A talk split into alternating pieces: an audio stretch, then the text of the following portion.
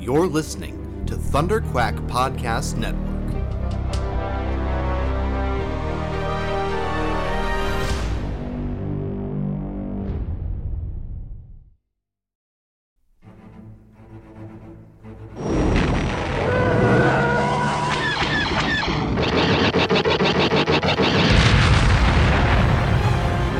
Ha!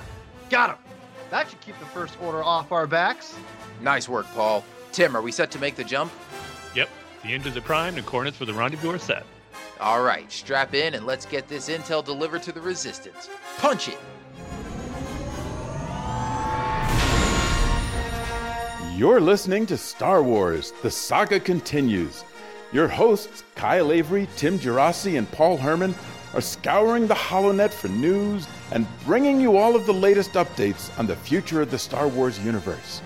And the future is bright indeed. So we invite you to join us on this exciting journey as the saga continues. What's up, Star Wars fans? Welcome back to another episode of Star Wars The Saga Continues, your podcast for all the exciting news, rumors, and updates on all the exciting projects going on in the Star Wars universe. Uh, this is our last episode of 2023, and we're going to uh, have some fun recapping all the Star Wars stuff from this year and looking forward to next year. So we're excited to get into it. As always, I'm your host, Kyle, and I'm joined by my co hosts, Tim and Paul. How's it going, guys? It's going good. Another year has gone by of talking Star Wars, but what a year it was. A lot of great stuff that we had to chew on and discuss and just plain out enjoy for the whole year. So it was a fun one. So, um, as fun as it was to experience all this stuff, it's going to be fun to kind of recap it and also just look forward to what's in store for us next year. So, yeah, should be a fun one.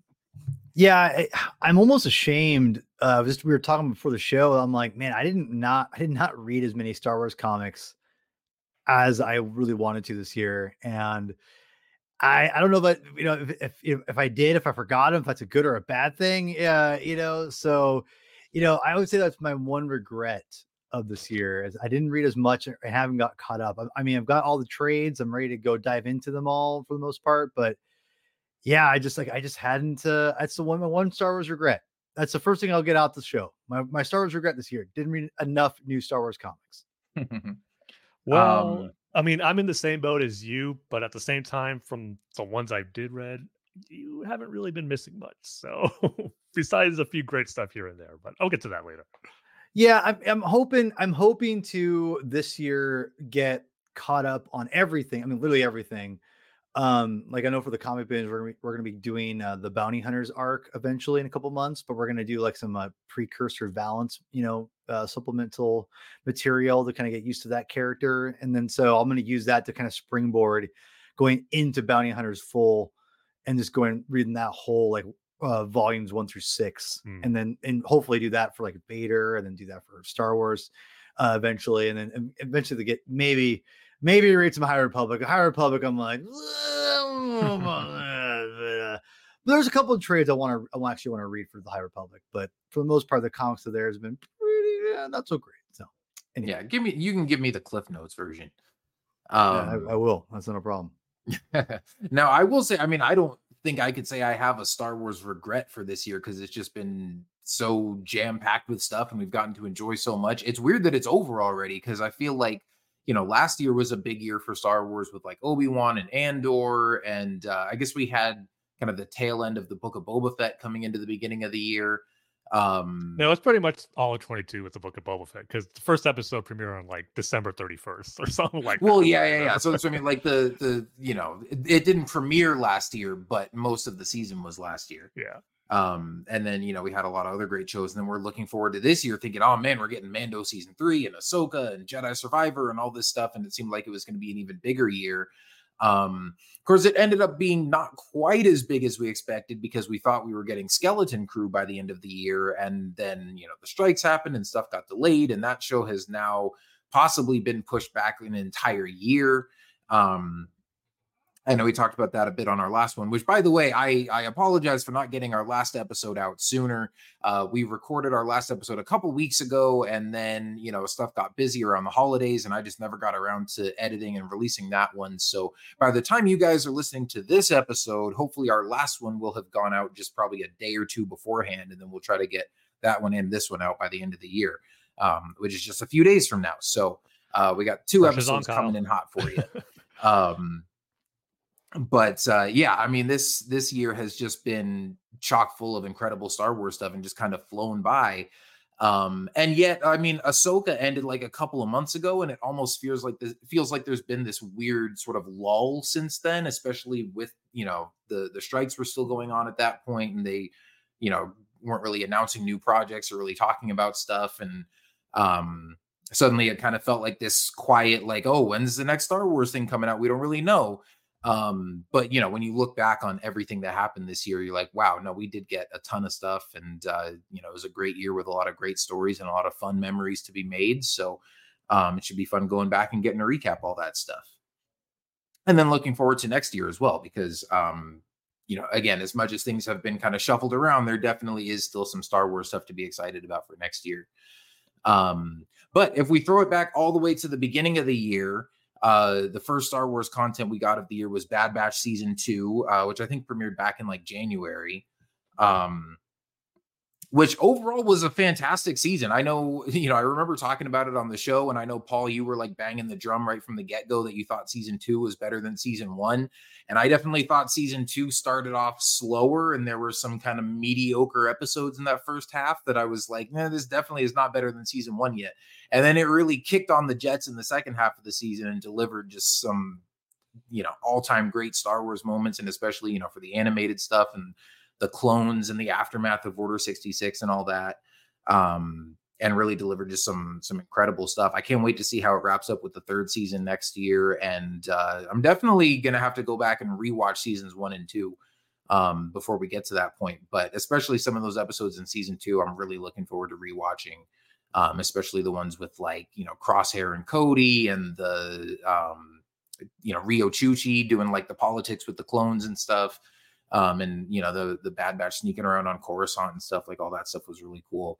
Um, and then of course you know the spoiler alert if you haven't watched Bad Batch season two yet, but seemingly losing Tech at the end, um, and kind of seeing how the team is going to deal with that loss and where they're going to go from here is going to be um, really interesting to see. So that was a, a great thing to kick off the year with.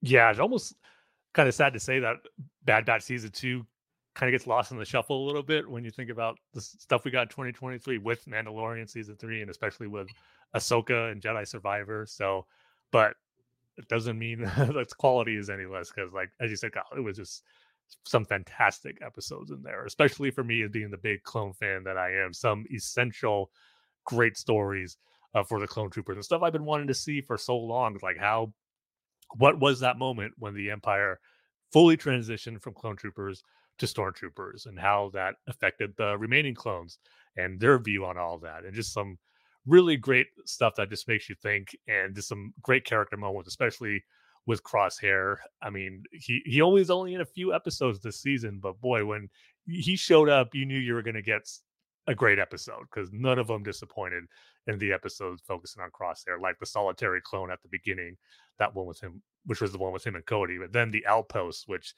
might have just Oh, outdid that yeah. episode. That one was fantastic too. So, um, yeah, setting the stage up for for the finale that we got was great too.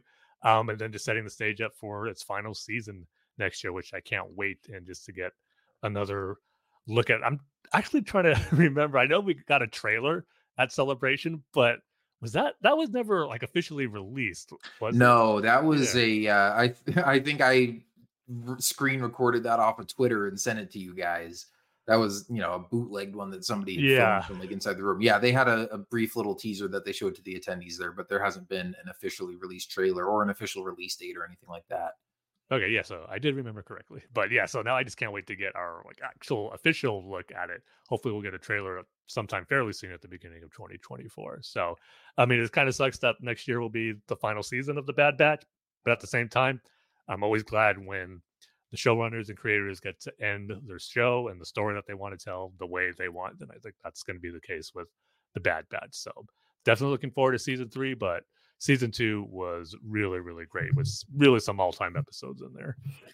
Yeah, season two was to me probably the the biggest surprise of of the year, to be honest, in my opinion. Because I that first season wasn't terrible, but just it was wildly inconsistent in my opinion, and it didn't it never grabbed me as much as I really thought it was going to. And part of that is I never I'm not enamored with the concept of the Bad Batch, but with the exception of Omega, I've always liked Omega a lot. But it felt like she was very much kind of the just she was obviously a main character, but she wasn't the focal point as much as it felt like in this season, where season two is pretty much her development um, as a character, I would say, of like learning how to let go. And you see that right off the bat. It just felt like a, a stronger piece of overall storytelling. And I don't mean that in a like where it has to be serialized, but excuse me, but like the fact that it's episodic, but it's also giving us this uh these moments of her growth, and then but all of a sudden, all that growth leads up to the end of the ep- end of the season with some great character moments and some fun things. Like, and that's the thing. Of, I think it just the what I think the Bad Batch season two did better than the first season is that it just had better balance overall. It knew how to have fun without always com- without completely compromising the goal of the series and the season. You know, like they had a, they knew where the character needed to go, and they just executed and get a did a balance of having really powerful character moments mixed in with really fun like Star Wars stuff. And I don't feel we had that as much in season one. So I felt, and I need to rewatch season two again. I, I just I'm so bad at this stuff. Um, life life is so hard when you have a kid and you can't really just devote your time to like just be like, I'm just gonna watch Clone Wars for like you know eight hours. Like, eh, um, so it's uh, it's yeah. So I, I would definitely say that this is uh, to me, I'm I'm actually looking forward to rewatching the, the Clone Wars season uh, two again soon. So can't wait for season three. I'm looking. I, I I think after season two being so good, I, I'm hard. It's hard. It's hard for me to believe that it wouldn't be as good, if not better, than season two yeah, I think um yeah, all the the story pieces seem to be sort of lining up in the right direction for them to finish off with an incredible third season. But um yeah, hopefully we won't have to wait long to find that out. Um and we'll talk about Bad Batch season 3 a little bit more when we kind of talk about our upcoming stuff for next year, but I wouldn't be surprised if uh, in fact I would be surprised if that's not the first big Star Wars content that we get next year, but we'll see. Yeah. Um so then of course we followed that up well, followed up slash overlapped it with uh, season three of The Mandalorian, um, which of course, you know, The Mandalorian being sort of the headlining show of Disney Plus, everybody was excited for that. Um, and there was a bit of, I don't know if I'd even say controversy, but like certainly more mixed reception, I feel like, to this season than to previous seasons. Um, and certainly that felt like you know, partially because they kind of deviated from Mando's story a little bit to focus more on the story of like Bo Katan and the Dark Saber and Mandalore and kind of resolve that whole storyline. Um, and also, I just think with the universe kind of expanding more with the introduction of all these characters, like they kind of took some bigger swings. We had some episodes that were not, you know, super focused on Mando, but you know, we spent time on Coruscant or with other characters, and um, I think it was just them kind of again taking some bigger swings, trying some different things that maybe you know worked for some people and didn't for others. Um, and I would say you know definitely is not my favorite season. Like season two is going to be really hard to top. Um, but I enjoyed it, you know, pretty much start to finish. I feel like I enjoyed it a lot more than most people did.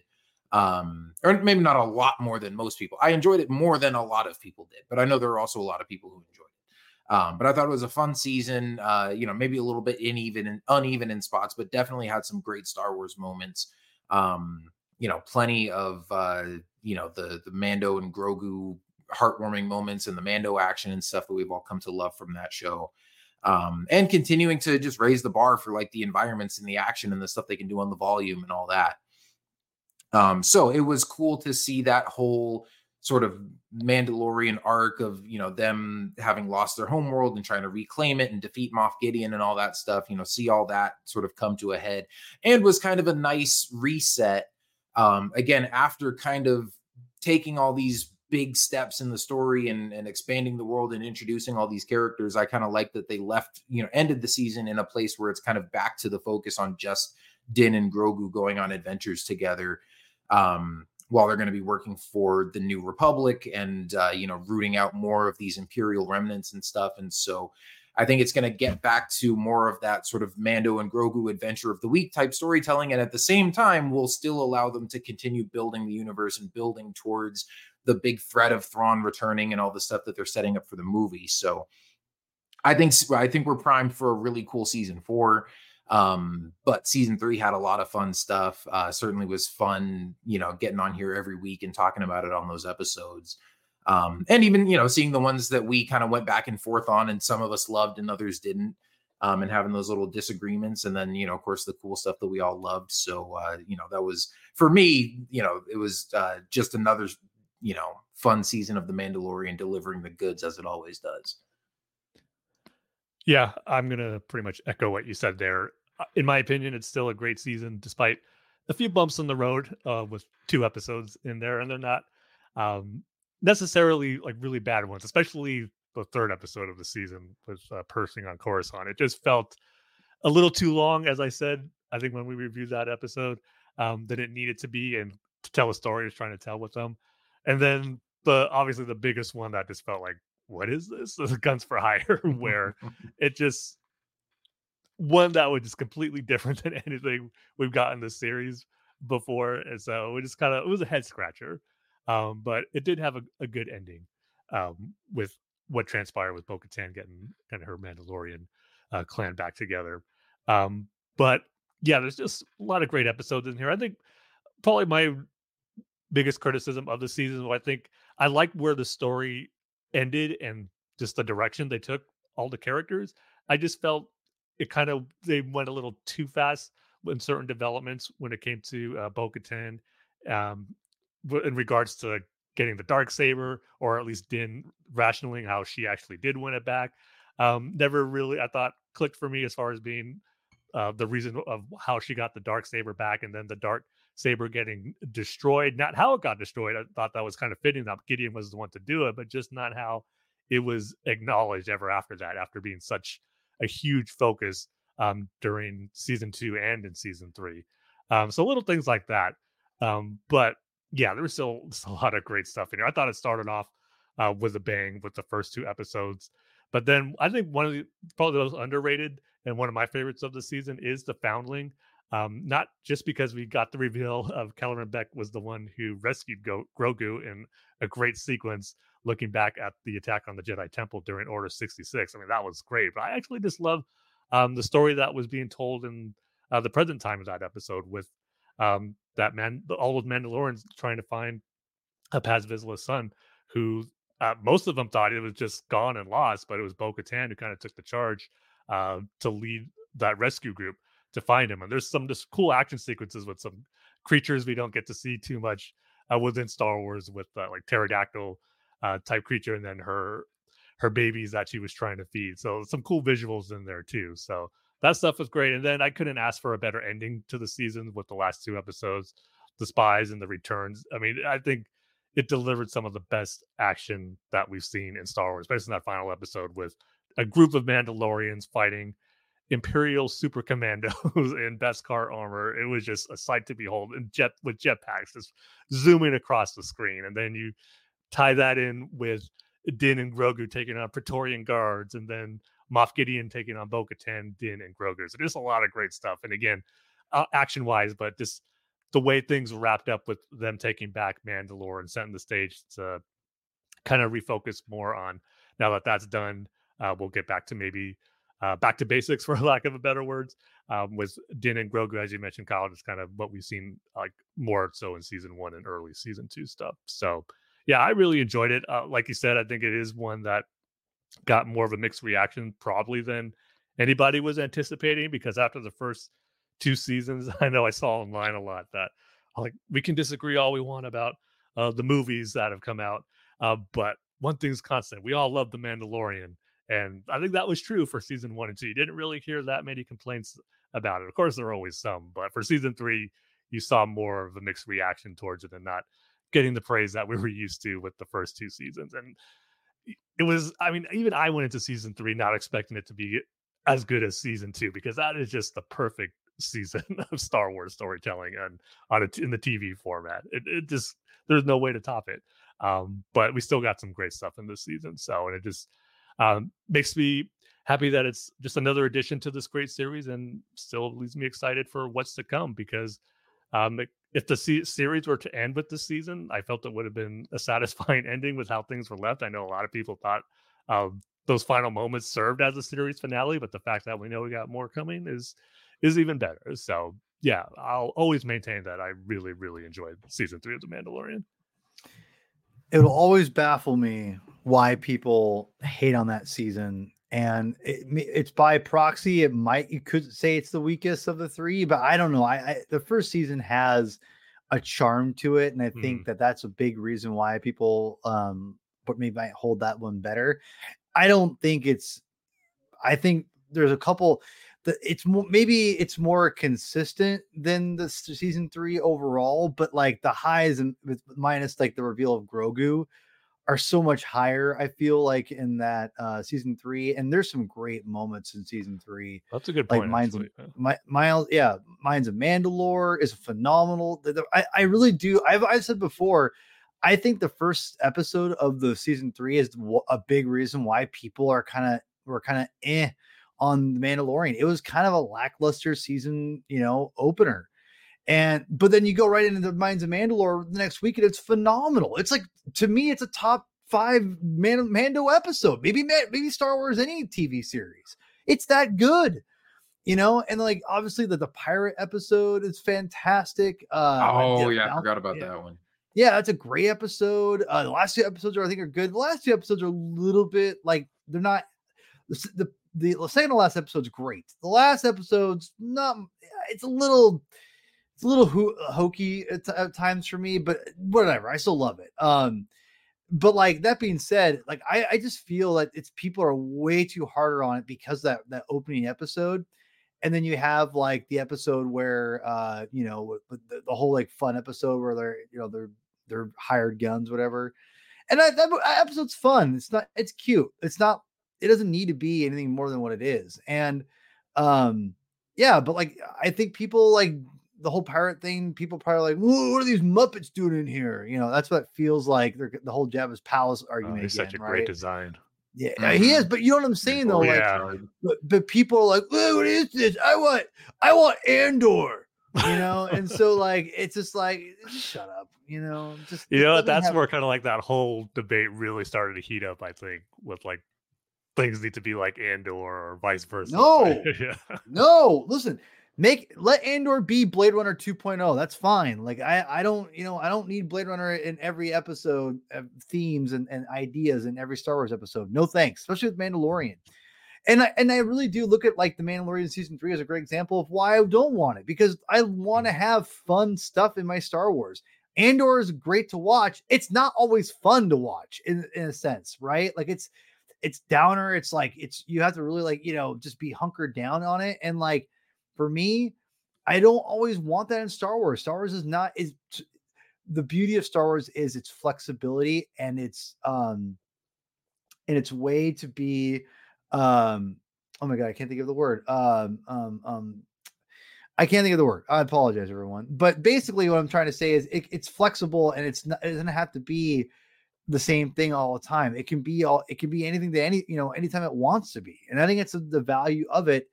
But I do think Star Wars has more value when it's trying to tell a story based to a broader audience rather than just like let's appeal to the older audience. You know, it's like we, eh, which I think is value there.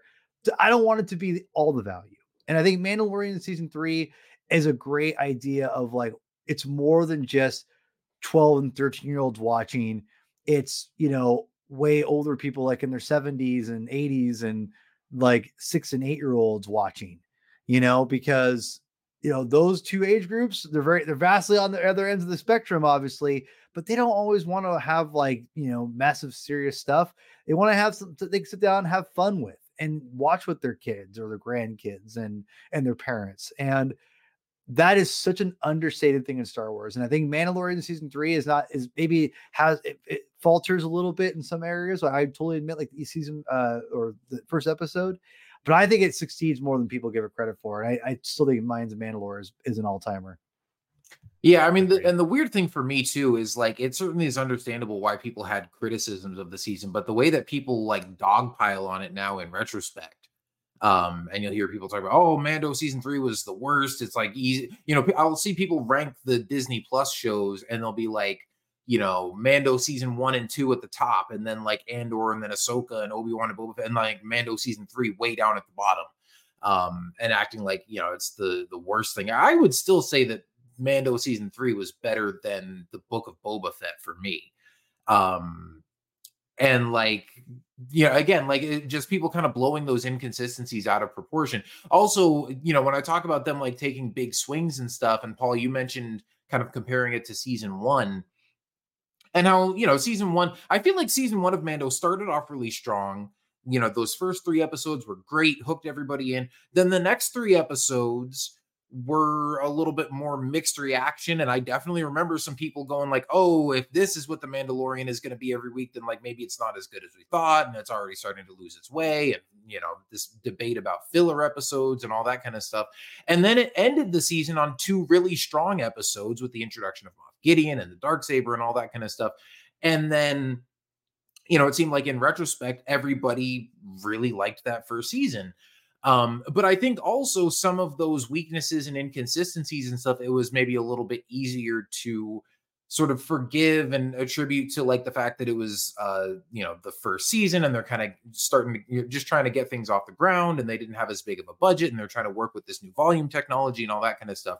So maybe people were a little more understanding of the flaws Whereas by the time you get to season three and like season two had already raised the bar so high, and then it's like, oh, you guys know what you're doing now. And clearly there's a bigger budget and you're able to do more with the effects and stuff. And so then to have episodes that people weren't like totally pleased with, people are like so quick to just dismiss it as this is garbage. And it's weird to me why people jump to those reactions. But um yeah, was you know, it wasn't a perfect season, wasn't my favorite season of the show, but it was a great season, and uh, I think it's still a great show, and I'm excited to see more of it. Um, which will not be next year, but I, I heard that they're starting to film season four next year, so hopefully it won't be too yeah, long before too. we get to see more adventures with Mando and Grogu. Um, so then uh, I think the next big thing, this was not necessarily like a piece of Star Wars content, um, but worth talking about that, like around the end of Mando season three, we also had another Star Wars celebration this year. Um, and the big news to come out of there was the announcement of the three upcoming Star Wars movies that we're getting. Um, which you know we've talked at length about on the show already, and of course those are the new Jedi Order movie with Rey returning, uh, Dave Filoni's movie, which is going to be focused on you know Thrawn and the the Imperial remnants uh, fighting the New Republic, and then James Mangold doing his uh, Dawn of the Jedi film, his biblical epic uh, Jedi movie set way, you know, thousands of years back in the past. Um, so that was, you know, really cool. And then, of course, there was more stuff uh, announced during celebration about like Ahsoka and Skeleton Crew and the Acolyte and all these upcoming shows. Um, but man, I still remember you know, going to bed that night because celebration was in London. And so you knew like news was going to drop super early in the morning. And I remember waking up at like six or seven or whatever and scrolling back on Twitter trying to catch up with all the announcements. And um, that first day of like the Lucasfilm showcase, we expected we were going to get a movie announcement, but certainly weren't expecting to get three. Um, and I feel like you know this is a, a pretty solid lineup um, of you know sort of a, a diverse group of you know Star Wars stories that are all going to be exciting to see on the big screen. Um, and like you were saying, Paul, like you know, there's kind of something there for everybody.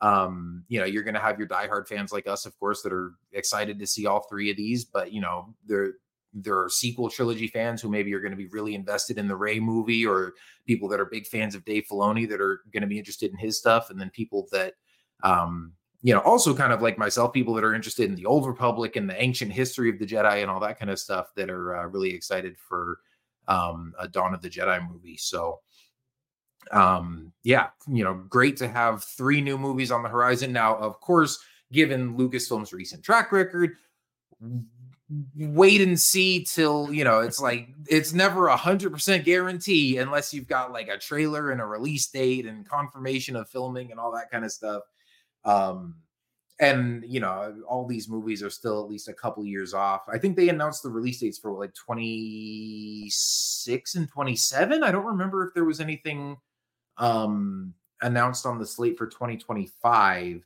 And I know they didn't announce release dates at Celebration, but it was like later in the year in a Disney investor call or something. They released um, like some upcoming uh film dates and they had you know untitled star wars film um and yeah i think they had like maybe it was two in 2026 and one in 2027 or something like that um i don't remember exactly but also you know things could have and probably have changed due to the the writers and actors strikes that happened you know this past fall so um you know we'll we'll see when we get uh, official confirmation of release dates on those films. But as far as we know they're all still moving ahead and you know in various stages of production. And i hope we get to see all of them because they all sound really cool and i'm excited to see them so uh here's hoping for the best.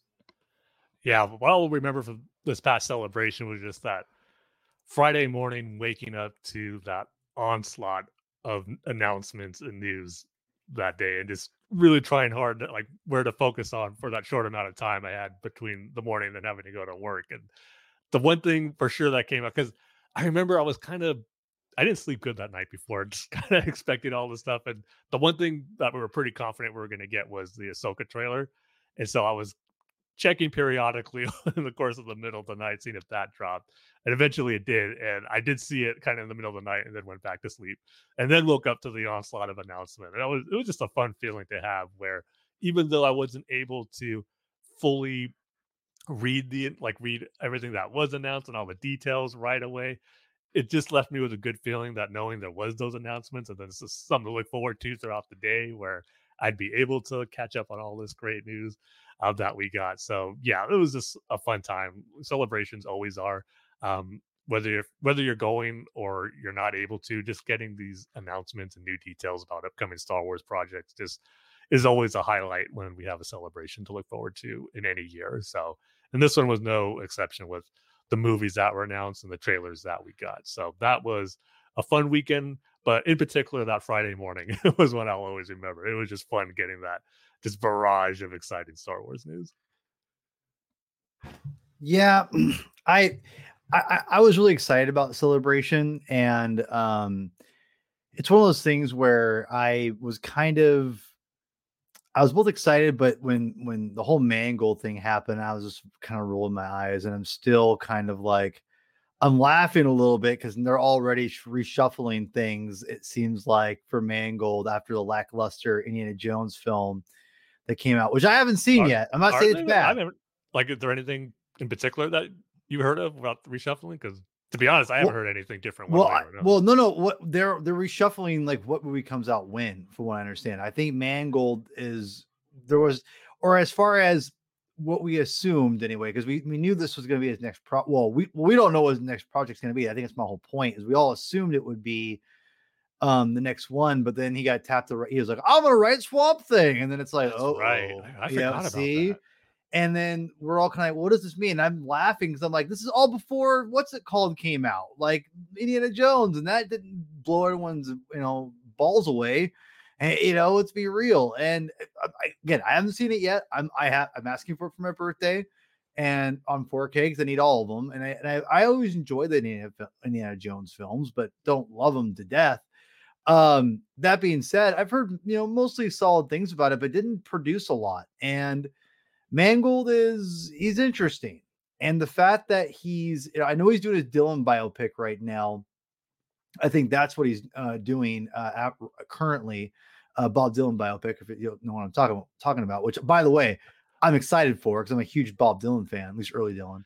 I would and- hope so. Just hearing the name Dylan, most people would know what that what you were referring Dude, to. Don't don't underestimate people, Tim. Don't underestimate people. Um, how about this? Let's test it. Kyle, do you have any idea who I was talking about? Yeah. I'm not that. yeah, young. right. Come on. No, I You're it's- it's- lying. now if you just said if you just said Dylan, I'm like that could be anybody. But you talk about a Dylan biopic, I'm like, well, there's only so many famous people with the last name Dylan. So I assumed you were talking about Bob Dylan. Goddamn right, I'm talking about Bob Dylan. Um, anyway, I love Bob Dylan. Uh, but anyway, but but I do I think he's doing the biopic. He is doing the biopic for that. So, but I I want to say I, I there's been reshuffling these from rumors about it, and it's just it's uh, it's making me laugh. It's basically almost confirming for the rumors. I guess what I'm trying to say, Tim. In a long-winded way, which everyone who listens, anyone who listens to this podcast knows that's not me, right? Um, uh, but but all seriousness, I, it definitely seems like they're saving that one for last, and it's probably for a number of different reasons. And I I'm not I'm still not confident, man. How about this? I'm confident Mangold is not, is definitely 100% not going to be doing it. I could see that movie coming out, but not by him. I still think that movie has got roots based in. And I the, still think uh, that's a very big possibility as well, too. Yeah, I, and I still think he's taking too much. There's there's too much PR with that whole thing of like he blew me away with a biblical portion of a movie. It's like, hold on, Kathleen Kennedy. Didn't we already get the, the, the double D's uh from Game of Thrones doing some like original Jedi thing? You're trying to be like, oh, he's gonna make this movie now. It's like, give me a break. Like, let's, you know, I I I think it's BS, especially if they're a fast track that movie, which it, it very well could. I mean, you know, but I I'll just say this right now. After Mangold not delivering a, a box office hit with Indiana Jones, and you're gonna trust Star Wars, which is a very much like kind of like Disney's in kind of in a weird spot right now. I I just don't see it unless Dylan comes out there and like blows everyone away and he becomes a hot director again. But even then, I'm like, I don't know. I mean, biopics are weird, man. Like they can they can they can always do fairly well, but when's you know he did when he did walk the line, um, that was a that was a very much a, a hit, but it wasn't a runaway hit. You know what I mean? Like it was a, it was a modest hit, I would say. If that makes any sense. It was it was a critical darling, but it wasn't like a runaway hit. It did well. Um, you know, and they they sold, you know, I bought freaking the DVD and Blu-ray a million times. I mean, I gotta lie. Um, that being said, I just don't know if if if it's gonna, you know, especially if he doesn't write something that's gonna blow him away. I don't know. I, I have my doubts on it. I I just think the whole Mangold thing was a little. I, I feel I feel it's a Kathleen Kennedy uh, downfall on that one. That was a, a blunder on her part. But we'll see. This is the year 2023 is a, a, a, a reoccurring theme of of Kathleen Kennedy announcing things that may not happen. So Yeah, I mean, and it's also the year that you know we again heard Bob Iger say, uh, "Oh, we're going to kind of step back and reevaluate things and focus on quality over quantity." And so, I certainly could see that maybe being a casualty of that if they were unhappy with, uh, you know, how James Mangold did with Indiana Jones, and you know, I will say this: he, you know, he still has a, a solid body of work behind him. He's made some fantastic films, and you're, I mean, we'll see how the Bob Dylan thing turns out. Um, and I don't know if he ends up writing Swamp Thing before he does his Star Wars, and you know, if he's working on any other projects, I guess we'll see how those go. I think it would be kind of naive of Disney to make him take the fall for Indiana Jones doing poorly because I mean, at least for me, and this is only like my opinion, um, because I also, you know, I like the Indiana Jones movies. I wouldn't consider myself like a diehard fan of the series by any stretch. I love Last Crusade. Um, and Raiders of the Lost Ark is a classic that I enjoy and appreciate. Um, not a huge Temple of Doom fan, and honestly, I'm not a huge Crystal Skull fan either, but I think it's better than a lot of people give it credit for. Um, but when Disney took over Lucasfilm and announced that they were making more Star Wars movies, and then they also said that, you know, we're going to make an Indiana Jones 5, I was like, why? Like, uh, most people didn't like Crystal Skull. You know, Harrison Ford's going to be like 80 by the time this movie comes out, especially because there was like stuck in development hell for a long time and going through script rewrites and different people being attached and unattached. And I think by the time it came out, you know, it, I don't like not everybody loved it, and you certainly could uh, attribute it to um you know the quality of the movie itself but i also just don't think there was a huge amount of buzz and you know you think about like the younger generations and gen z and stuff and it's like indiana jones just doesn't seem like something that is going to generate a huge amount of pop culture buzz in this day and age and so all that to say i'm not surprised that it didn't do well and i think it would have had a hard time you know being like a billion dollar hit regardless of who directed it um so I hope that you know if if Mangold Star Wars movie falls apart, I hope that that's not the only reason why. Um, is is kind of the point I'm getting at there. But also, if things do change around, and if if any of these were to change hands or fall through the cracks or anything like that, I think that's probably the least sure, you know, the the one out of all the three that's on the least sure footing right now. Um, but we'll see. It sounds like a really cool idea, and I really hope we get to see that one. It's a story I'm dying to see at one point, regardless Yeah. of how long it takes. I just hope we eventually get it. Yeah, for sure. Um so yeah, we had celebration that was in April around the end of Mando season 3 and then the end of April we got Star Wars Jedi Survivor, uh the sequel to uh, Jedi Fallen Order of course, um released on the PC, Xbox Series X and PS5 and um gosh, I don't even know what to say about Jedi Survivor aside from it is a fantastic game. It looks fantastic. I will say I'm I feel bad for anybody out there that had performance issues, especially I know on PS5 there were apparently a lot of people who said it didn't run very well and had a lot of glitches and freezing and stuff and um I got a PS5 for Christmas last year like specifically to play that game. There are some other games that I wanted to play on PlayStation, and that was why I got a PlayStation for the first time instead of an Xbox. Um, and I've had some other, you know, great times this year playing like, you know, Final Fantasy VII and God of War and Horizon Zero Dawn and some PlayStation games that I've wanted to play for a long time that I finally got to play for the first time. Um, but yeah, anytime there's a Star Wars game that comes out on a next gen console for the first time, like that's always the thing that makes me finally get that console. Um, and for me, I mean, aside from maybe an occasional bug here or there, like it ran really smoothly. It looked fantastic. It was so much fun to play. Um, you know, I already loved the first game, and uh, I felt like this one was just such an improvement in terms of the visuals and the environments and the lightsaber combat and just continuing the story and the character development of Cal Kestis and Cere and Merrin and all these characters that I've really fallen in love with. And it's become some of my favorite stuff in Star Wars. So I could go on and on, you know, for for the whole rest of this podcast just about how much I love Jedi Survivor, but uh certainly was a highlight of the year for me.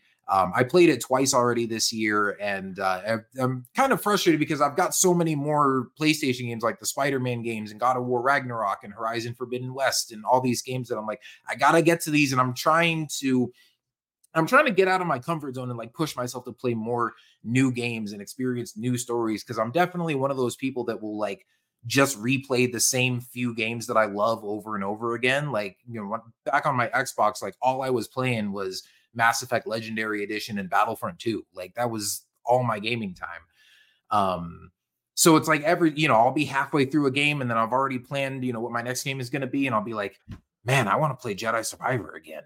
So, I've played it twice already. I'm sure I'll play it again at some point next year and then uh yeah, we know there's a third game coming out at some point, so I'll have to play it, you know, at least one more time, you know, closer to when the next one comes out, but um just a fantastic story and fantastic characters that I can't wait to uh, keep revisiting.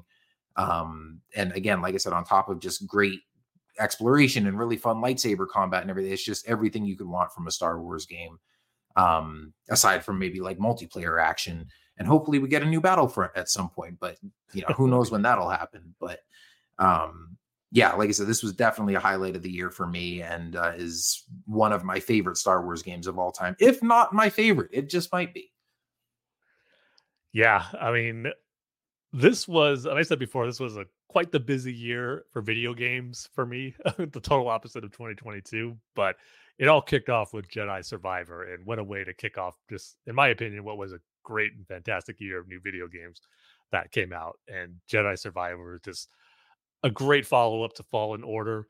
In my opinion, I think is better than Fallen Order story wise, and then just um the gameplay aspect too not just the lightsaber combat but some of the boss battles we got and these like you events like cutscenes that would play out there were just some really fun stuff like some not just for star wars game but just gaming in general i've said it before that mission and Jedha where Merrin uses her magic and makes those portals that you're just zipping through it was just such an adrenaline rush just so much uh so fun to play so it just really delivered the goods on all fronts too and I kind of heard what you were talking about, and even now, like when people or these gaming sites were talking about games of the years and how Jedi Survivor is on most of them, but they always bring up um, the technical issues and the bugs that um, it had at launch. But I never experienced pretty much any. It ran really great for me. I played on the Xbox Series X, um, so no complaints there for me. It looked fantastic and was just a blast to play all the way through. And just a game with some really like jaw dropping moments, both from a gameplay standpoint, like I mentioned before, and then just in the story too. Some great twists and turns that I didn't see coming. This made me go like, "Whoa, what?" so, just great all the way around. And like I said earlier, just a great way to kick off what was a fantastic year of just some truly amazing games. And yeah, Jedi Survivor was just awesome. Yeah, I I'm almost done with Jedi Survivor. Uh, I I've talked to the, the boys before, and uh, I'm I'm right at the end. So basically. close. I'm so close, and I'm not. Uh, the good news is I'm not going to complete it 100. percent I'm not one of those people, so I just want to get the story done, and I'm good. Um, but yeah, I I don't know if I love it as much as the first game, um, and I'm not sure if the first game just had just surprised me and I think a lot of people of how good it was. But that being said, it's not far off either. It's a really fun game. I really enjoyed it. And the fact that I've you know, kept playing it intermittently for so long is a big deal because I just life is so busy for me. I, I just don't have time to devote as much as I want. And you know, my time is precious and it's just it's hard. But I will say this: whenever my football team or my hockey team loses, I'm like, "Up, oh, fired up, fired Jedi Survivor." There was a lot of moments like that this year for me. So uh, I had a it, take it out your frustration on some stormtroopers, huh? yeah, yeah. It, but it, it really is a, a really well done. Especially, I would say the one thing I would I think that this game has an advantage over the other game is it really took that Kotor influence, uh, literally like they took stuff, it felt like the way it was like a classic KOTOR game and incorporated that into the into this um this uh, sequel. And it really does play uh, I, I, would say narratively a little bit better, even though I think the moments hit me harder in that first game, and from a uh, just just by a surprising and a narrative standpoint. Uh, I will say I think organized and structurally, it's a really interesting game how they do it. And I um I, I love it. I think it's a great game too. I I I, I if I had to put you know one against the other, I'd say I'd probably pick the first one, but I think it's more just because I think I wasn't expecting to be as good as it was, and the expectations for this game were already there.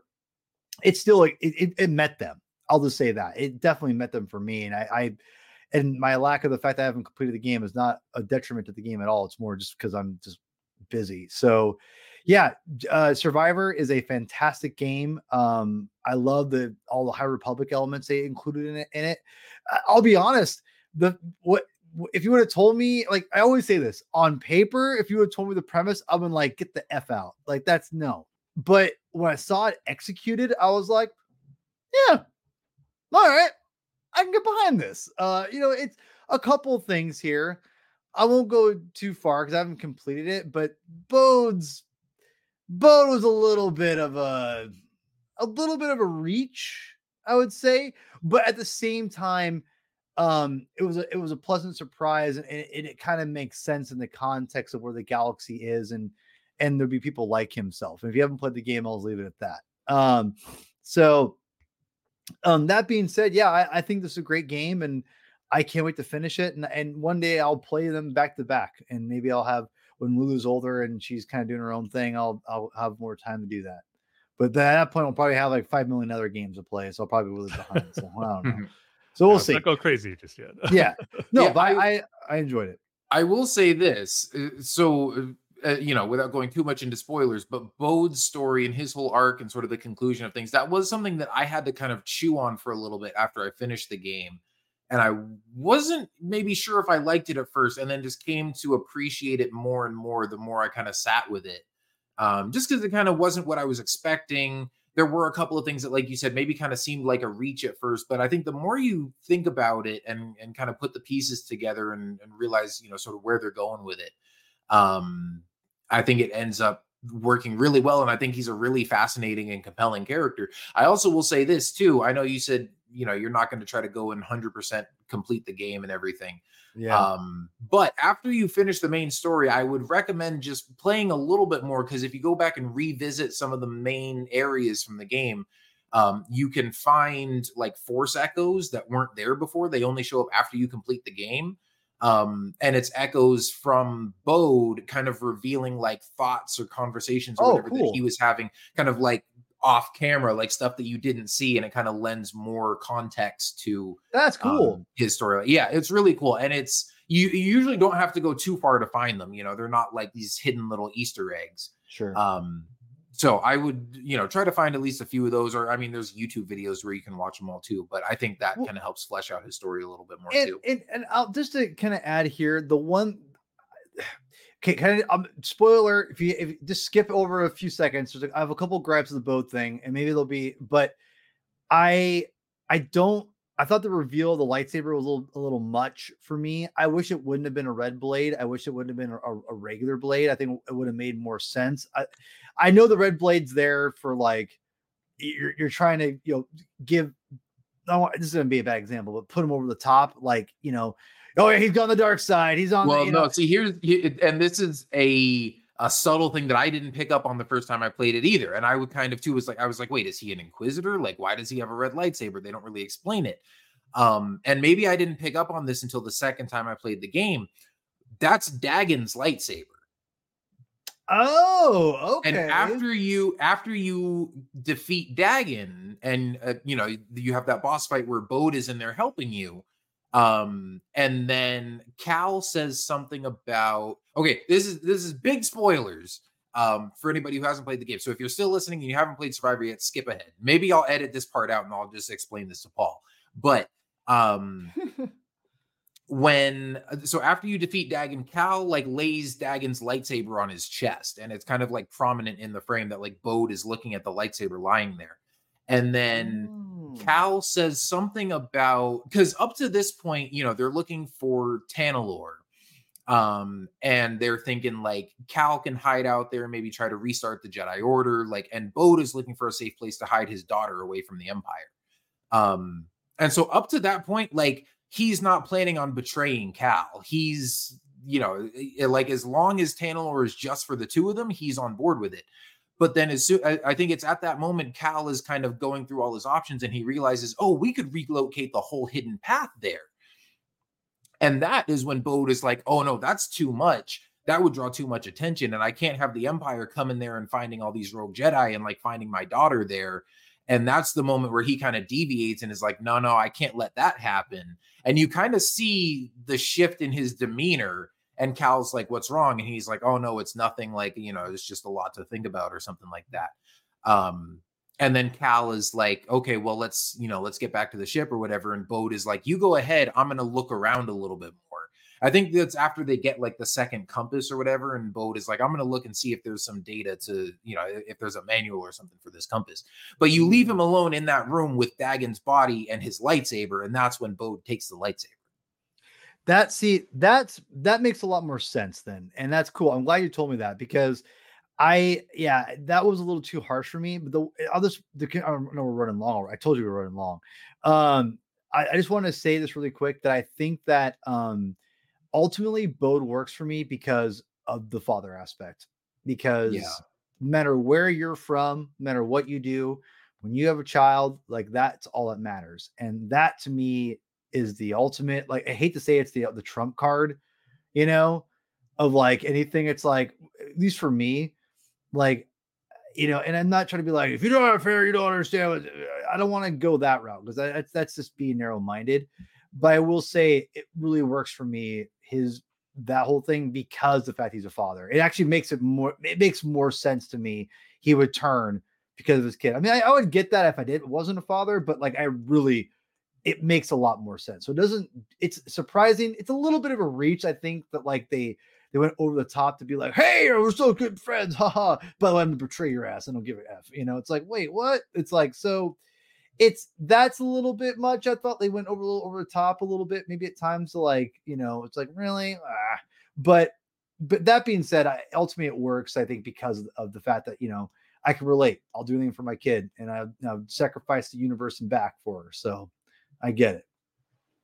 Yeah, no, I thought that was a, a great aspect of his character, and I, I could go way farther down the rabbit hole just about that game and Bode's character and why that's so good and everything. But um yeah it was it was fantastic. Jedi uh, jedi fallen order was already one of my favorite games and uh i think there there are a couple things that i think jedi fallen order still did a little bit better. I think maybe just the overall plot is better um and i think as far as like main antagonist goes uh i like trilla as a villain better than dagan um even though you know the high republic stuff was cool and everything but you know trilla i thought was a really fantastic character but yeah i just thought they added a lot more just sort of nuance and depth to like the character arcs and the relationships and stuff um and on top of you know the lightsaber combat and everything and the plot still had some really cool twists and turns so yeah i love it it's definitely one of my star wars highlights of the year um and then, yeah, like I said, that came out end of April. So right after that, we had May the 4th, where we got uh, two Star Wars things released uh, on that day. We got volume two of Star Wars Visions,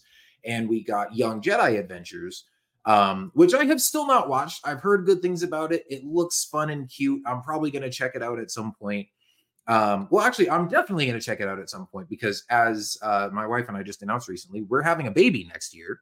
Um, so definitely looking forward to having like a toddler and uh, watching that show with them, and um, maybe that'll be their introduction to Star Wars. I don't know, but um, it's never too early to show a child Star Wars. I mean, yeah, yeah. Well, I say that because I'm like, that would be a good entry point for a kid, but also like it just being my kid. Like, I'm sure they're going to see me watching the movies or playing the video games or something. So it's one of those things I kind of obsess over of like, oh, what do I start them with? And what's the first Star Wars thing I should show them? But then at the same time, it's like, they're just going to absorb it by osmosis of being my kid. Like, um, so yeah, I don't know, but like Young Jedi Adventures is one of those things that where like like I've got a couple friends with young kids, and I've kind of been waiting, like, oh yeah, I could watch this by myself, but I feel like it would be fun to watch this with a kid for the first time.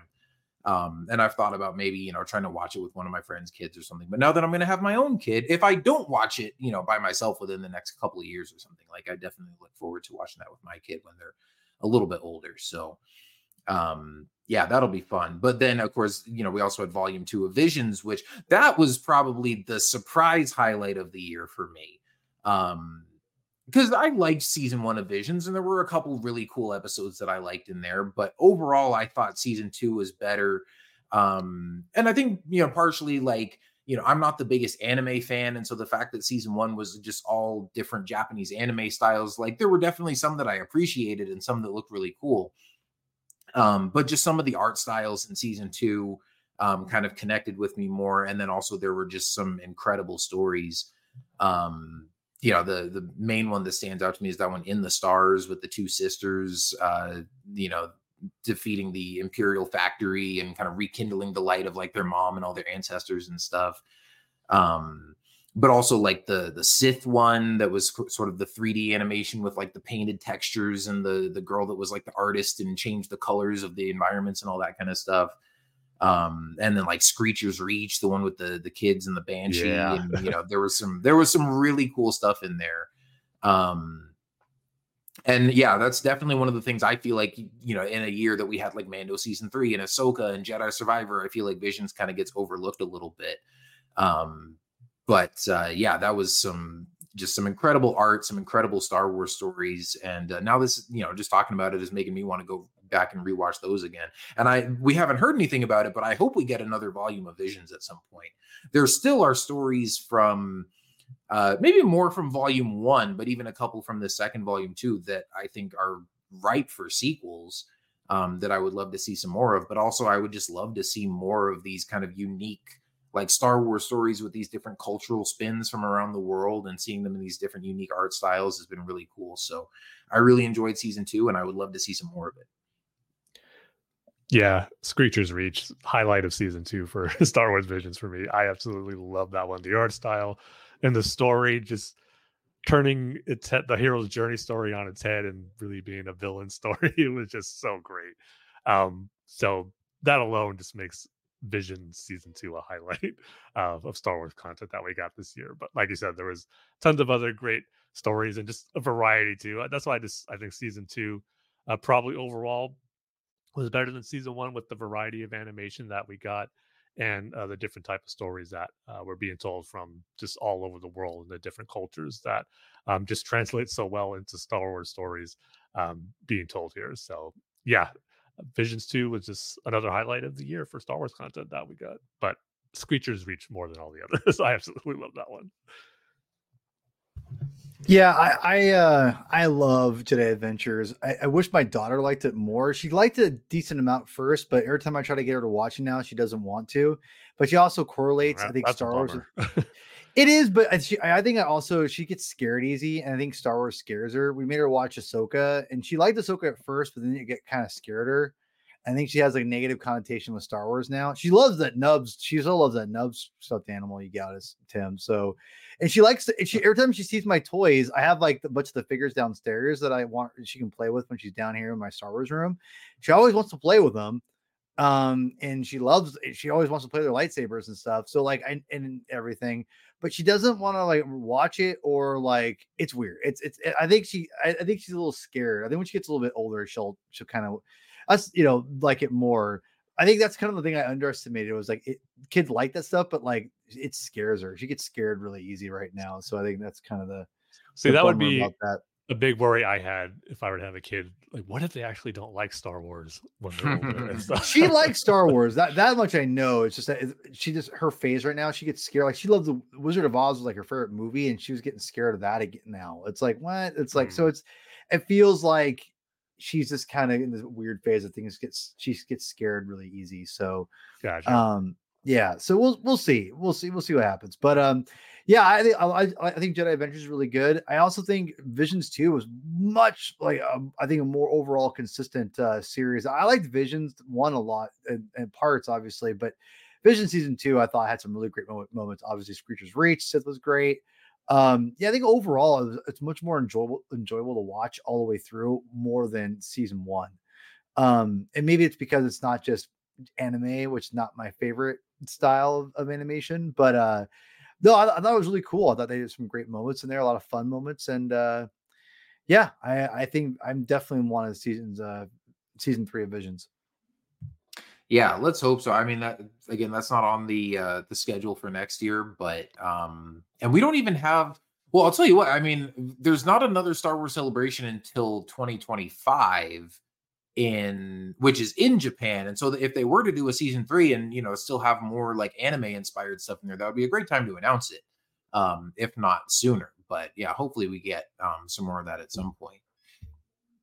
Um and then of course, you know, the the sort of last big piece of Star Wars content for the year was Ahsoka. Um, the one we were all looking forward to, you know, sort of the the culmination of Dave Filoni's uh, journey up to this point as a live action director and getting to first introduce Ahsoka in live action in Mando season two, and now get to do this full story with her and Thrawn and Hera and all these characters that Dave had introduced in animation and get to bring them, uh, you know, into live action. Um, and man, I mean, what an incredible season, what an incredible group of characters and story that we got. Um, this is another one where, you know, I feel like like there's a lot of love for it. I I think most people would rank Ahsoka above Mando season 3 as far as Star Wars content for the year, but I know not everybody loved it and there was some criticism. Some of it fair. Like it it wasn't a perfect season and it was maybe a little bit uneven in spots. Um as far as, you know, sort of the pacing and whatnot, but um, I mean, man, if we didn't get some incredible Star Wars moments out of that show, if nothing else, it was worth it for the episode five Shadow Warrior alone. Um, with Anakin and Ahsoka together in the world between worlds, and Ahsoka communing with the Purrgil and jumping off into hyperspace to go find, you know, Thrawn and Ezra. Um, but man, it just you know, as a, a longtime fan of Clone Wars and Rebels, getting to see Hera and Sabine and Huyang and um, then get you know introduced to these great new characters like Baylan and Shin, um, and you know get to see the Ghost and uh, you know get to go sort of on this this Jedi samurai adventure to all these different planets and everything. Um, and for me, it was really cool. Like I know we also got Obi Wan Kenobi, but um, you know that one was more about him. You know this Jedi that's sort of past his prime and is almost you know sort of given up and and sort of rediscovering himself. Um, and I know Ahsoka also had, you know, sort of her own baggage and hurdles and stuff to overcome. But for the most part, it was much more of a straightforward sort of Jedi adventure series. Um, certainly featured a lot more force powers and lightsaber duels and stuff than any of the Disney Plus series we've gotten so far. Um, and it was just a ton of fun. And you know, like you mentioned earlier, Paul, like it's great to get Andor and like the the deep, serious, thought provoking stuff, but it's also fun to just go on adventures with Jedi swinging laser swords and using their mystical powers and seeing Jacen, you know, little Jacen Syndulla listening to the crashing of the waves and hearing you know lightsaber clashes in there and stuff. Um, so that was one that was you know it was a lot of fun. It was really special to me. And uh, of course anchored by rosario dawson giving an incredible performance as ahsoka um, and i think to me that's one aspect of it that i think kind of gets overlooked. And you know i know everybody rightfully so gives uh, ray stevenson a lot of credit for his portrayal of Baylan Skoll um, you know he was absolutely fantastic and you know it's sad that he left us so soon and uh, you know we're not going to get to see him reprise that role again. Um, and you know some of the other casts were great as well but i feel like rosario dawson just sort of disappears into that role like she really anchors the show and then i feel like it's easy to kind of focus on all the aspects around her and critique you know performances or uh, you know, different costumes or outfits, or whether you like, you know, Hera's lekku or whether Ezra's eyes are too blue or whatever.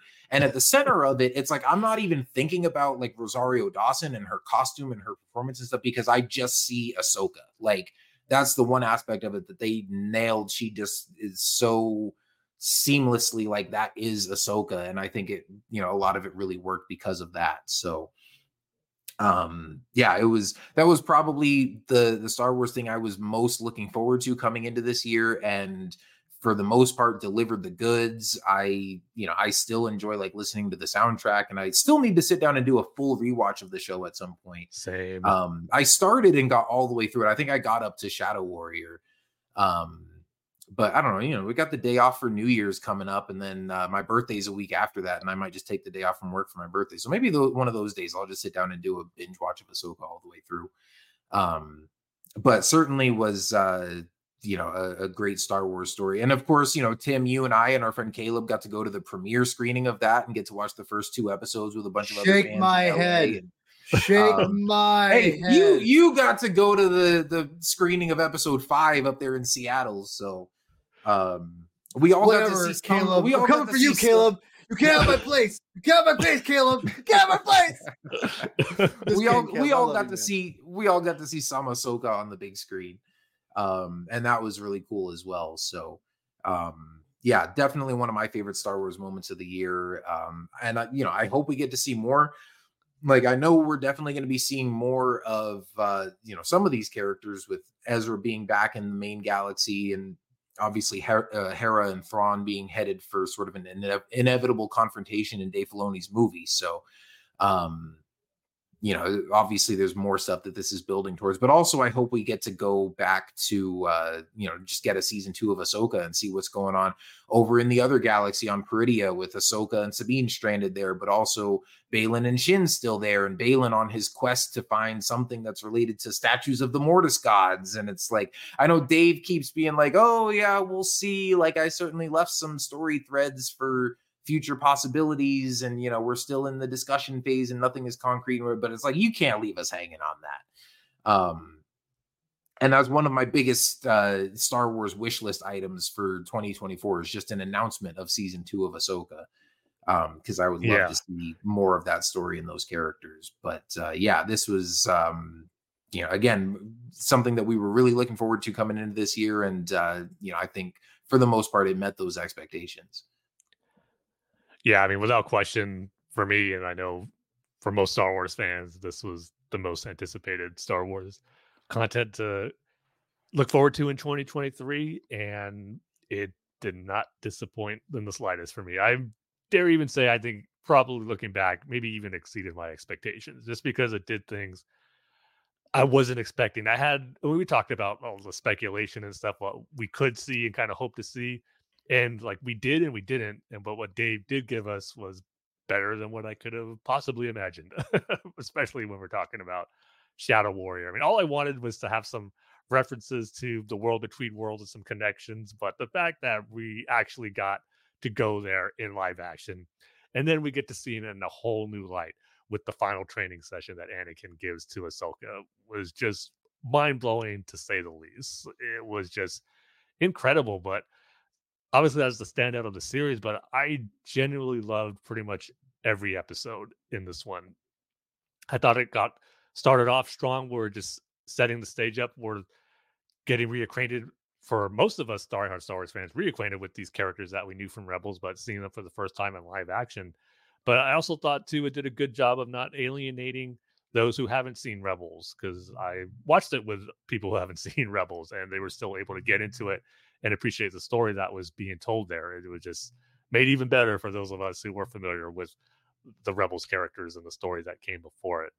But yeah, just stuff it was a great combination of stuff for us fans to really appreciate uh, with the Rebels connection, but then introducing the new characters like Baylan and Shin and just not necessarily being just new Sith or fallen Jedi, but just adding this other element to Baylan and what he's actually after. Someone who obviously didn't agree with how the Jedi did things and um, how it led to their downfall, but still appreciates what the ideals of the Jedi and what it should be. And just having this type of antagonist in the series that was something just very refreshing, I think, uh, to have in Star Wars. I know Dave Filoni has said how him and uh, uh, why am I blanking on his name now? I feel awful about this. Um, Ray Stevenson, gosh, but just how they would go back and forth about.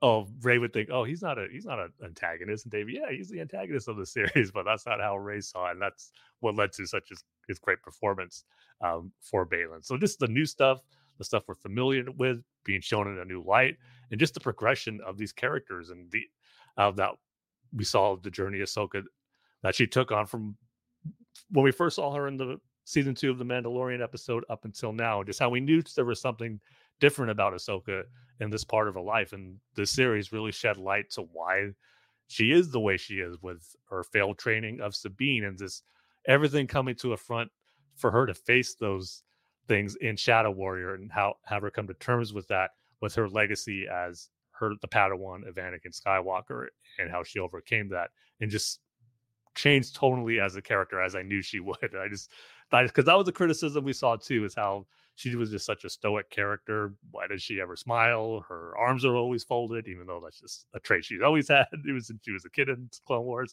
but I always knew it was intentional. Dave has a point that he's trying to show here, and I thought he showed it well by the time we got to the end of the series where her and Sabine are stuck on Peridea, and she just says, "We are where we're we're we are where we need to be." And then just that smile that Anakin gives upon her as the Force goes was just the icing on the cake, and just a fitting way to end what I thought was just a great series. Just encompass so much of what I love about Star Wars and just great Star Wars t- storytelling, embracing the fantasy element that we love to see in it so much, um, the character development, and then recognizing the rich history of these characters and that they have and their legacy when you bring in the stuff with Anakin and the Clone Wars and just so much great stuff to sink your teeth into and just really appreciate. And like you, I'm kind of mad at myself. I haven't done a full series rewatch yet. It's been something that is on my to do list that I should have done, but haven't yet. But I think it's just going to be a great experience watching episodes one through eight all the way through it. Just one kind of like one very long movie, but one I think that's going to keep you captivated, even though I've seen these episodes multiple times already. But I think it's going to add another layer of appreciation for the story that Dave Filoni told here once you see it from beginning to end. So I'm definitely looking forward to that. So yeah, it was my most anticipated Star Wars project of the year, and it more than delivered. It was just like highlight must see tele- television viewing for me, where it's just like couldn't wait to see it the day it was supposed to air and then immediately after just counting on the days for the next for next week to get the next episode it was just like event viewing and that's how um, we would like to have every star wars uh, tv show be where week to week we just cannot wait to see what's in store for us next and yeah it just ahsoka delivered on that so much and also too uh, i really enjoyed and i think disney plus is going to continue to do this the release schedule where tuesday at 6 p.m mm-hmm. not having to worry about staying up to midnight or 3 a.m. for some people, just having that at a time that can be convenient for pretty much everyone, no matter what coast you're on. So, yeah, it was great. So, just great memories when I look back on Ahsoka. I know it's just a few months old, but still, it's just such a great time in the year of 2023. And like you mentioned, getting to kick it off to see it with you, Kyle, and Caleb out in Hollywood for the first time. What a way to kick off the Star Wars event of the year and then just have it continue on week to week and just not losing steam. It was just it'll be a Star Wars highlight not only for 2023 but just in my Star Wars fandom in general. I just loved it so much. So, yeah, just a great way to end what was an exciting year for Star Wars, but it all leading up to the big event that was Ahsoka. Yeah, I I, I think Ahsoka is an all timer. I think Ahsoka really did kind of. I want to say it brought me back by any means, but it, it felt it, from a peripheral sense, it felt like people were kind of all kind of you know championing it a little bit more than the other series, at least from my perspective. I mean, there's all listen, there's always going to be haters. There's always going to be like, oh, but I, I don't know about you guys, but it really did feel like this was a lot more unified overall. I would say um, than I'd seen Star Wars in a while, maybe since season two of Mando. And I would agree. You know, yeah. And, and again, not saying people didn't like it or people had problems, but it felt like people weren't like I I felt like the complaining was less on this than than what I than I typically see. And mm-hmm. obviously, I'm tied to a lot of Star Wars people because, I mean, for God's sakes, I was doing Star Wars News Net. I was, you know, working with you guys, and I all the people, you know, all the things on X, formerly Twitter, you would see, you know, you know, perfectly through your timelines. It felt like there was a buzz around Ahsoka more than there was a negativity around Ahsoka. Is like that's what I'm trying to say, and I think it's warranted. And I thought it was really well done. And I think I gotta tell you, it really is because Dave Filoni was heading it and is the most like George of any other Star Wars creator out there, and it's a lot of it because he learned from George himself.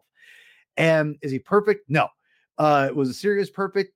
I would, if objectively, no. But I also don't care because I love it, and I yeah. love it for warts and all. And that's the thing I think people can't really understand is like I I don't love some of the the way things were shot in the last couple episodes don't care either because I still love it. I still love it so much. Ahsoka is to me what makes me love Star Wars in the first place, enhances the mythology building, the characters, the fun aliens, the, the, the sense of adventure, mystery that's going on. That, that, that to me, the sequel trilogy did a great job of, but never really fully paid off until Rise of Skywalker. wink, wink for you, Kyle. Um, so you know, I I'll, I'll just, just, insert it, your favorite uh, Will Ferrell agree to disagree gift. Yeah, I know, I know. Um, but but really, in all seriousness, I, I, I it did bring back a lot of mystery and excitement that was been I think has been missing for Star Wars. And Mandalorian's done a little bit of that with the whole you know Grogu thing. But at the same time, it's just one little aspect. I think Ahsoka was surrounded, surrounded, is surrounded by mystery and intrigue and and so it ends on mystery and intrigue. So I, for me, and this whole the, the whole fantasy element that, that I think Dave just understands in spades more than leaps and bounds over other people. So give me Ahsoka over Andor, you know, every day of the week, twice on Sunday. Um, you know, yes, you know, warts and all. I, I will take that serious. I think it's it's definitely my favorite probably post I think it might be one of my favorite posts. Anything, maybe Star Wars, anything. I don't know. We'll see. But I definitely is one of my favorite posts. George Lucas, uh, start you know Disney buyout. Yeah, that's fair. I mean, it it certainly was great. I mean, for me, I don't know if I would say it tops Mando season two in terms of you know favorite Disney Star Wars content or favorite uh you know series of a show or anything like that. But um it's up there for sure. And like you said, it's it's one of those things where like is it perfect no but especially for those of us that are attached to these characters and appreciate you know the type of uh, storytelling that dave filoni is good at um it's just one of those things where you love it despite the flaws. And i think that's something that you know especially those of us that are fans of the prequels and stuff like that's just part of being a star wars fan. It's never going to be perfect and it doesn't need to be. It's a it's a goofy space opera about laser swords and aliens and you know sometimes i feel like we take it too seriously and you know it doesn't need to be you know beautiful cinema. You know this isn't like a martin scorsese film in space or anything like that but um you know it's it's fun it's mystical it's got uh, fun characters and lore and world building and mythology and all that kind of stuff that we love, and plenty of you know space dogfights and lightsaber duels and all that kind of fun stuff. So, um, yeah, it delivered the goods for sure. Um, is up there among you know some of my favorite Star Wars content of this era, if not at the top. I need to I'll I'll reevaluate after finally getting to rewatch it again. And I will say one thing that's been really nice to see too that I feel like we definitely missed out on um during the show because of the strikes and everything was uh you know getting sort of that behind the scenes commentary like from the the actors yeah and, that's uh, been great yeah just you know hearing them talk about it on social media and posting behind the scenes pictures and getting you know more interviews with Dave Filoni and snippets of stuff on the Star Wars social media feeds and I really hope that we get a Disney Gallery episode for it soon. we should have had one i think by Uh, now yeah, that like- just makes me worried Uh, yeah, well, and yeah, if anything, I was hoping that maybe they would have released it for Christmas or something like that. Um, yeah, I don't know why they would still be sitting on it at this point. Um, especially, I think I brought this up last episode too. That like, you know, Loki season two came out after Ahsoka, and they're like, you know, Marvel behind the scenes thing for that is already out and has been like since the show ended.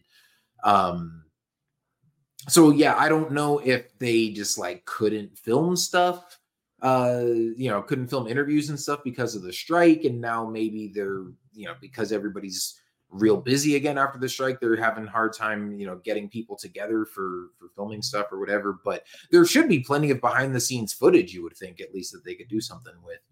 Um but at least the little glimpses of stuff that we have gotten um you know have have been great to get. And i think that that kind of helps drown out some of the negativity and the criticism when you see how much fun people had working on this.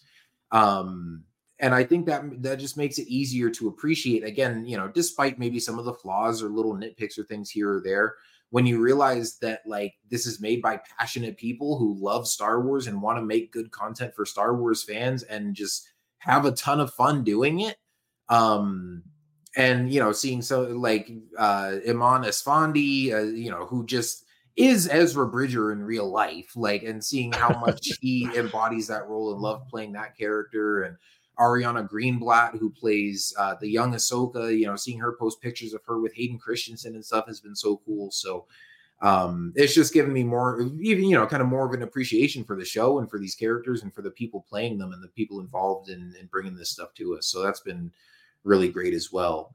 Um, but yeah, all around, like I think I think that Ahsoka is one of those shows, and especially this first season with all the stuff that it's set up and you know the the Shadow Warrior stuff and everything.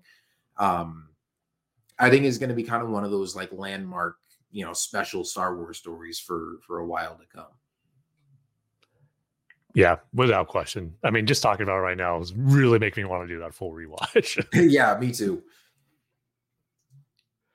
But uh yeah, so that's pretty much it for all the big Star Wars stuff that was released this year. I know we didn't really talk much about comics or novels. I know it was kind of a down year for all of us in that regard.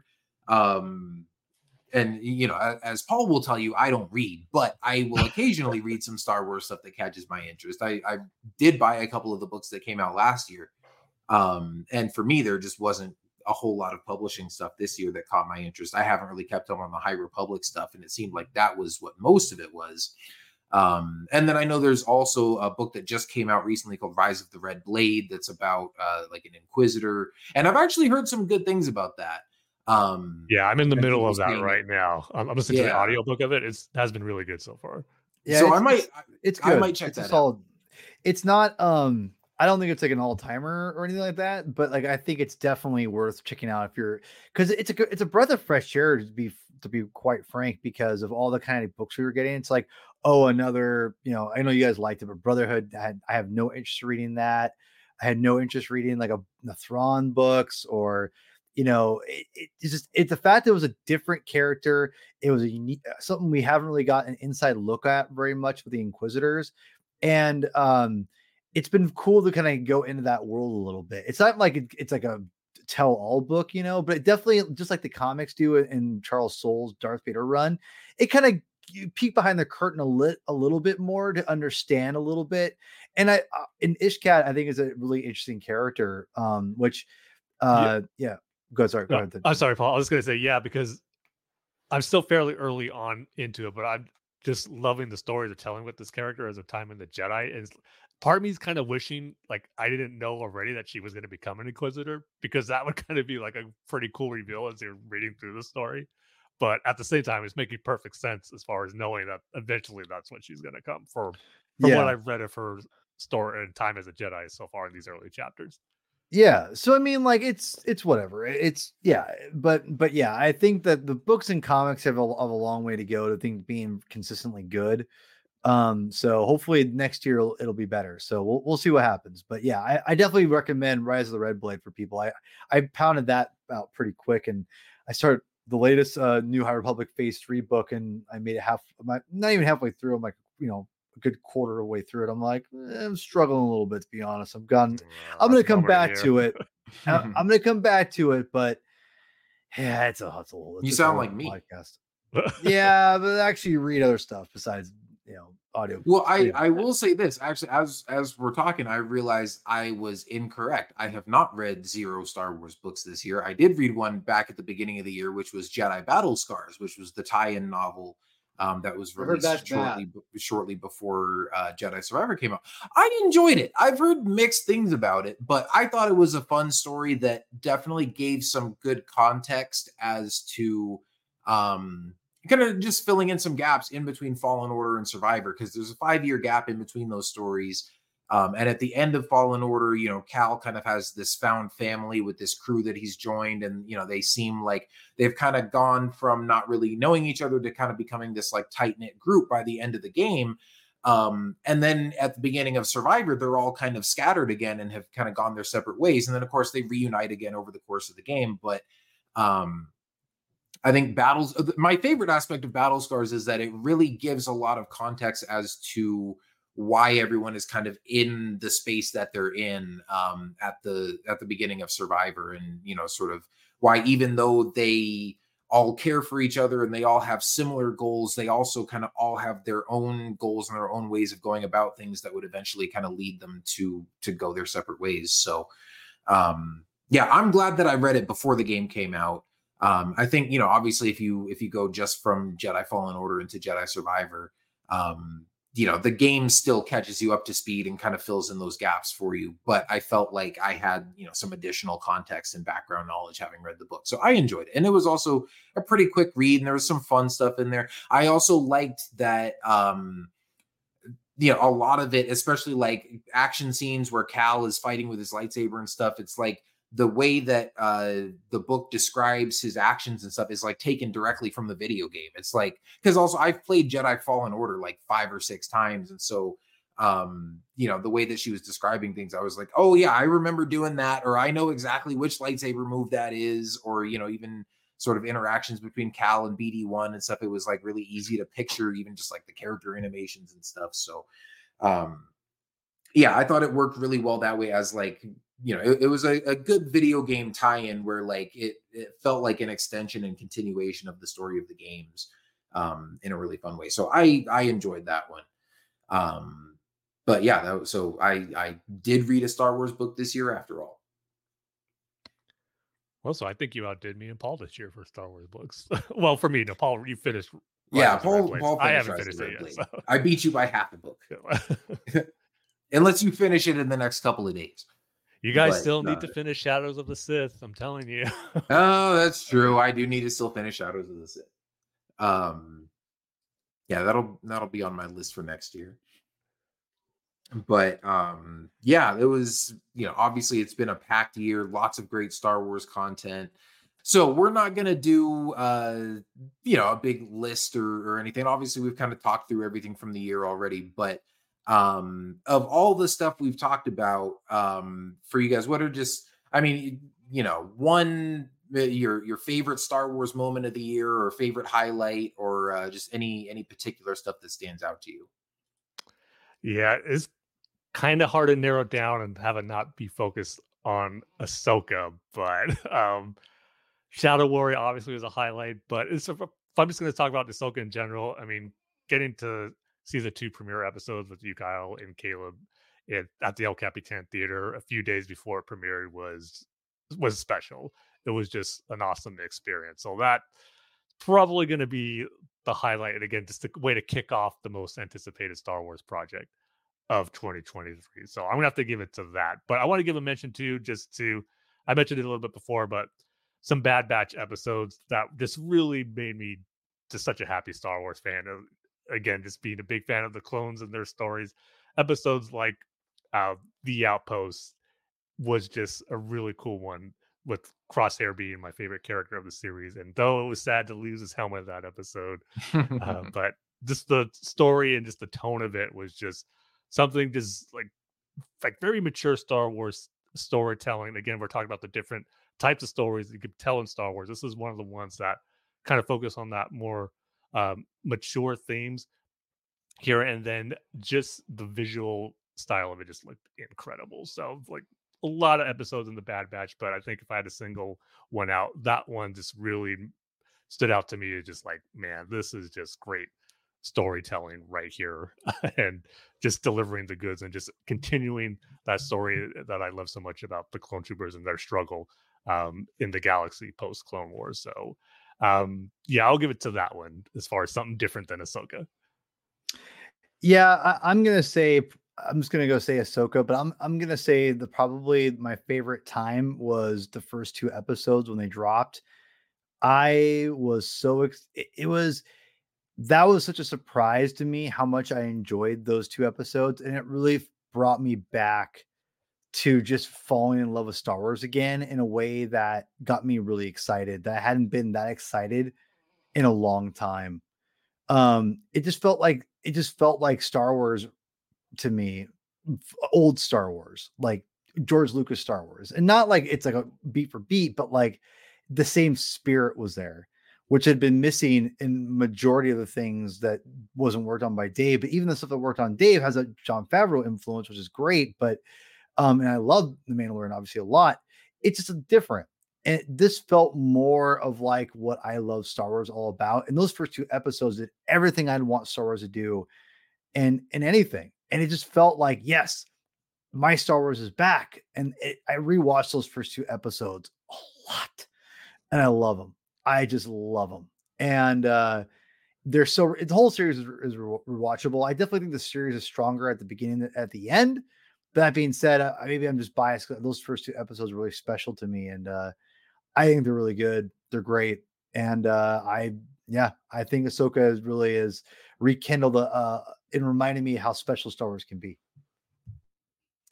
Yeah, I will say this. I mean, I also obviously Ahsoka was fantastic. Was uh, a big thing I was anticipating coming into the year. But as far as favorite Star Wars content of the year, like favorite, you know, Star Wars story, um, piece of Star Wars storytelling, mine's going to be Jedi Survivor. Um, I guess not just as a piece of storytelling, but also just the game as a whole, you know, the gameplay experience, getting to play as a Jedi, having all the different lightsaber abilities and force powers and stuff, and really, you know, just building on what was already a, a great formula in the first game. Um, and just having a uh, you know a great gameplay experience, but also just a phenomenal Star Wars story with some great twists and turns and surprises, and um, really emotional character arcs and just characters that I've come to really love and care about. Um, it just it blew me away. Like I said, it's one that I still can't stop thinking about and can't you know I, I'm always thinking, man, when am I going to have time to replay Jedi Survivor again and you know keep wanting to go back to it. Um, so that's my favorite Star Wars story of the year. But in terms of just sort of an overall moment or highlight, um, I think I also would have to say, you know, Tim, it was you, me, and Caleb getting to go out to Hollywood and see the those first two episodes of Ahsoka on the big screen. Um, it's just always, you know, it's it's great when you get to make special Star Wars memories like that with your friends and do stuff, you know, get to do stuff surrounded by other passionate fans and be uh, you know, around a, a whole bunch of you know excited diehard Star Wars fans watching new Star Wars together. There's just nothing like it. Um, and also, you know, getting like getting that experience and getting to watch them on the big screen too. It's like it's the closest thing we've had to a Star Wars movie since uh, Rise of Skywalker, and you know, the closest thing we'll have still probably for another couple of years. Um, especially because you know, like you said, Paul, those first two, I mean, the whole series, but especially like the beginning of those episodes really does have such a cinematic feel to it and it feels like a Star Wars movie with you know, starting out even with a crawl and then, um, you know, starting out with, you know, ships in space, you know, coming right into the frame after the crawl and everything. Um, and the, you know, the score from Kevin Kiner is phenomenal as well. And so, um, you know, just really setting a, a grand cinematic scene. It was just great to see that in the theater. So, um, you know, that was, uh, probably like if I had to pick one highlight moment of the year, it would probably be that. And then also having friends over to watch Shadow Warrior um, and getting to all be blown away by that as well. So just some really fun, memorable times. Uh, getting to watch some of those special Ahsoka episodes with friends was uh, a great highlight of the year. Um, and yeah, like I said, what a year it was overall. Lots of great Star Wars content, but um, you know we're right on the cusp of 2024 and we'll have maybe not quite as loaded of a year as we did this year but still some great stuff coming out um we of course have a skeleton crew that has been pushed back to 2024 and we also have the acolyte still on the slate for 2024 as well uh, for live action star wars content and then we also have uh, Bad Batch season three, and presumably Visions. Uh, sorry, not Visions. Tales of the Jedi season two. Um, I don't know that that's been officially confirmed. I think I've seen it on like a Disney pr- press release where like it was talking about stuff for 2024 and it had that listed, but it also said like release date TBD or something like that. So maybe that's just they're listing that as an upcoming show, or maybe it is like date TBD in uh, TBD in 2024. Um, which would be great. Like, I mean, Tales of the Jedi also was a, a fantastic thing that we got last year, and I can't wait to see more of that.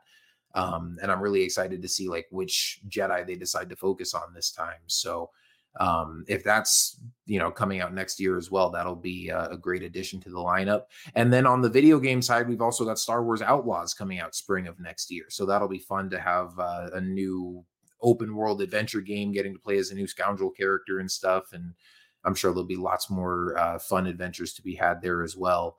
Um, and you know also we've got you know i know there's already been some more novels and comics and stuff that have been announced for next year and uh, i'm sure we'll talk about some of those throughout the year if there are any that really pique our interest but um yeah it should be fun. I can't wait to see all this stuff. I know i'm definitely looking forward to the Acolyte that's probably my most anticipated thing for next year.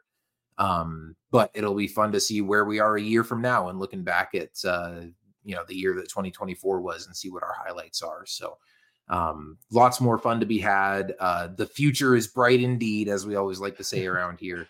And uh, can't wait to keep talking with you guys through the new year about all this new Star Wars content. Yeah, I'm just excited to see trailers and first look for all the stuff we're going to get in 2024 because yeah. officially we haven't gotten any looks at any of these projects that we're going to get as far as like the TV shows go. So just that alone, I'm looking forward to, which hopefully will be sooner rather than later as we hit 2024. Yeah, and there's no celebration next year, so I don't know when we should expect to get those trailers and first looks and stuff. Um, you know, I'm sure we'll probably just wake up on a random Monday and be like, boom, here's a new trailer for the Acolyte. boom, here's when Bad Batch season three is coming out. Um, and we'll have to scramble to record episodes. Or, you know, I guess this hasn't happened to us in a while, but Tim, you and I used to joke that it was our bad luck back in the old days that like, we'd record an episode and then something would drop the yep. next day. Um, so hopefully that doesn't happen. But uh, yeah, it'll be fun to follow all the stuff as it happens and get on here and keep talking about it. But yeah, I mean it's it's definitely been fun to kind of reminisce and recap the past year and just talk about our favorite moments uh, from 2023 and the jam-packed year of Star Wars that it was. Um, so as always, thank you guys for tuning in. Uh, thanks for sticking with us through this whole year and uh, interacting with us online and sharing your comments and thoughts and stuff on uh, you know on our episodes and the the Star Wars content that we are talking about. Um, as always, you know you can follow us on the easiest place to find us is on Twitter slash X if you if you're Paul and use the official name, but it's still Twitter around these parts. Uh, and we're at Star we're at Star Wars TSC on there. Uh, you can also find us on Facebook. I don't. Do we even post anything on Facebook anymore? It's been a while. I'll, I'll yeah, just just just follow us on Twitter. Uh, you can also send us email at Star Wars TSC at gmail.com. Uh, and you can also check out our website at Star Wars TSC.com. Um, And of course, we're also part of the Thunderquack uh, podcast network, and you can check out all the other awesome shows on there, including our friends Jason and Carl from the Wampas Lair, who uh, have now joined the Thunderquack podcast network with us. So we're excited to have them on there. Um, but uh, yeah, thank you guys again for tuning in. Thanks for listening and for all your support this year. Uh, we will see you next year. Uh, Happy New Year, and may the force be with you. See you next time, everybody. Godspeed, Bulls.